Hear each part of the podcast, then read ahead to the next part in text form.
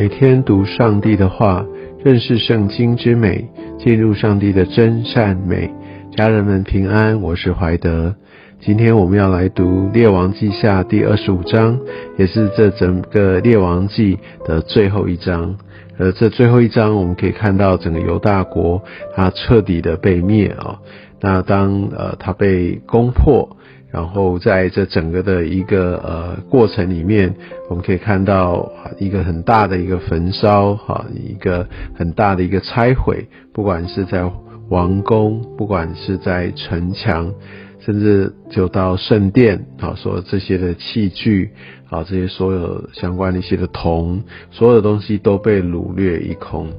所以原本是一个非常强盛的国，原本是一个非常蒙上帝祝福保护的这样的一块土地，但是，呃，它到现在成为这个地步，乃是因为在这一些众多君王当中，啊，他们不断的来走偏了他们的道路，而且他们故意的，呃，不断的违逆上帝，即使上帝差派。不同的先知去警告他们，但他们继续的来偏行己路。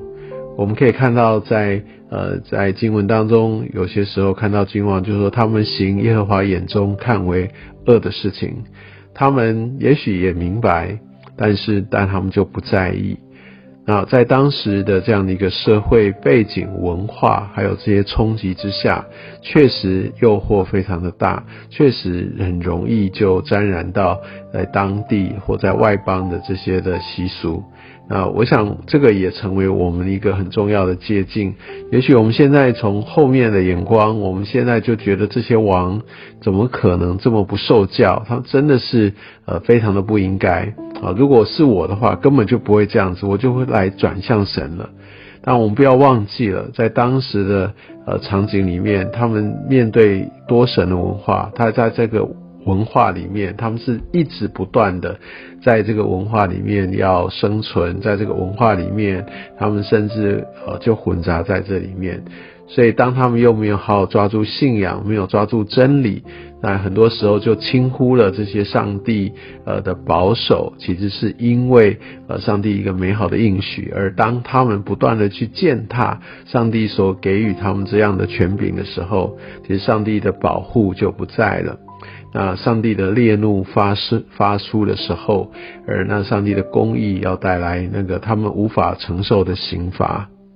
我们也在这个过程当中看到后面的这几个犹大王，从来没有看到他们在寻求上帝的心意，祷告求上帝的保守，他们都是用自己的方式。那我们可以看到最后这个君王西底家这边真的是呃也非常非常的悲惨。哦，他在他的面前，他的众子们被杀，然后他的眼睛被挖取。那这个其实是很残忍的加勒底人巴比伦他们的一贯的手法，这样的一个残忍的这样的一个做法，也是呃，就是目的就是在让他们的敌人哦就畏惧，就不敢求战，就是直接投降。那我们相信以色列人呢？他们在这样的一个呃背景里面，特别犹太人，他们相对有一个比较好的待遇哦，也许跟他们投降的很快也有关系哦。我们并没有看到他们有太多的抵抗，但。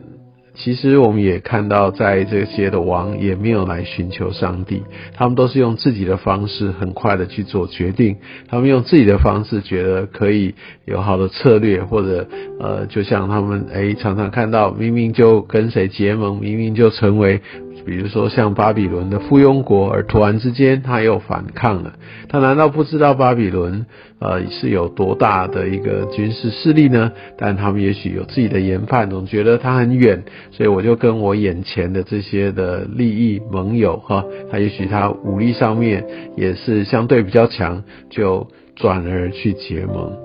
其实这种很短视经历的做法，呃，是我。在这些经文当中，我们需要被提醒的，其实基督徒也需要来避免这样的一个短视信力的做法。当我们有很强的功利主义，在寻求上帝的帮助时候，当我们在看待周遭这些事情时，其实就会让我们模糊的焦点，也让我们背离了真理，所以这是非常危险的。我们需要聚焦啊，在上帝他真实的心意当中。而今天这段经文，让我们可以看到西底家他的最后的下场，真的让我们要心生警惕。而我们可以看到，在这个时候，他们呃，整这块地就只剩下真正最穷的了。想起在所罗门的时候，那个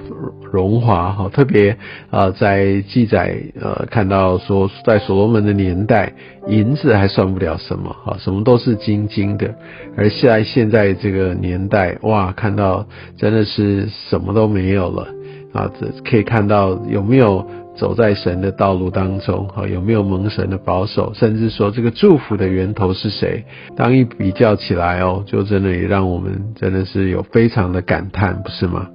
而在这一章的最后呢，我们可以看到，哇，经过了多年哦，到呃约雅金他被掳。后的这个三十七年，哈，巴比伦王换了一个新的王，好，之后就突然之间就让呃这个约雅金，哈，就让他突然有一个好一点的待遇，让他的地位高过这一切其他的附庸国的君王，让他出监，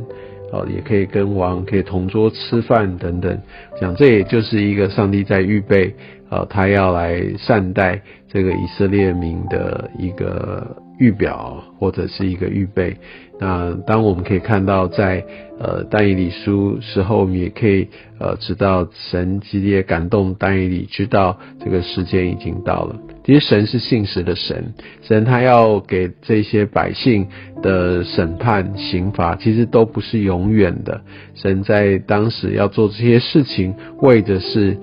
真的也是为他们永远的生命，是要让他们知道，在现今哦，他们应该要有一个对的做法，他们现今应该要走在神的道路上，乃至于他们可以抓住这个永恒。所以，我们基督徒也需要在呃这样的真理上面要被光照，不是呃看到我现在眼前事情应该怎么做，呃做的顺利为我整个祷告生活或整个心中期待的一个全部，更是必须知道这些呃的一个价值。所以我们很需要从呃圣经真理当中来反思啊，我会不会比如说像这些君王当中，常常就想要找一些感觉上在呃临近也好，从世界的标准来说，好像有一些好的机会，我要赶快抓住，我要做一些的结盟，反而就。呃，相对来说变得非常的短视尽力啊！明明对别人或别的国家、别的政权有已经有所承诺，但是我却呃，到时候好像突然之间我就要来反抗，原因都只是为了自己的利益的话，我也相信上帝哦，他也会让呃我们经历一些特别的修剪跟管教。列王记给我们很多的醒思。而列王记，也就是要回答那些被掳的这些犹太人，啊，还有这些在外邦的以色列人，让他们明白，他们之所以落到这样的一个地步，都是因为，啊，他们的先祖，啊，在某一段的时期，他们选择违背神，那所以我想，这个也要成为我们世世代代一个很重要的提醒。那我们可以看到，在呃列王记这一些不同的王。南国、北国非常不同的一个走向，但最终他们的一个结局也都是因为离弃了神，乃至于他们被灭亡。但我们必须明白，这个虽然灭亡了这么多的时间呢，到时候还是神的旨意是要以色列复国，而在一九四八年哦，在。非常特别、特殊的状况之下，以色列就被联合国所承认而真正的复国。但我们可以看到，他所在的那块土地依然充满了战争，并没有和平。我们相信神他的旨意呃是不会改变的，他要持续推动，而且神的呃个性、他的性质、他的本质是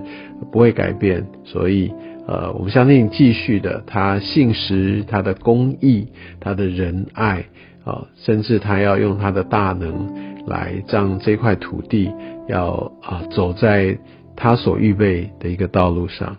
让我们真的就按照呃圣经的真理，按照我们对神如果有一个正确的认识，我们在来看到这些不同的这些君王他们的呃遭遇，也许更让我们要谨慎谨守我们所有的恩典，以及我们成为神儿女的位分。愿上帝祝福你。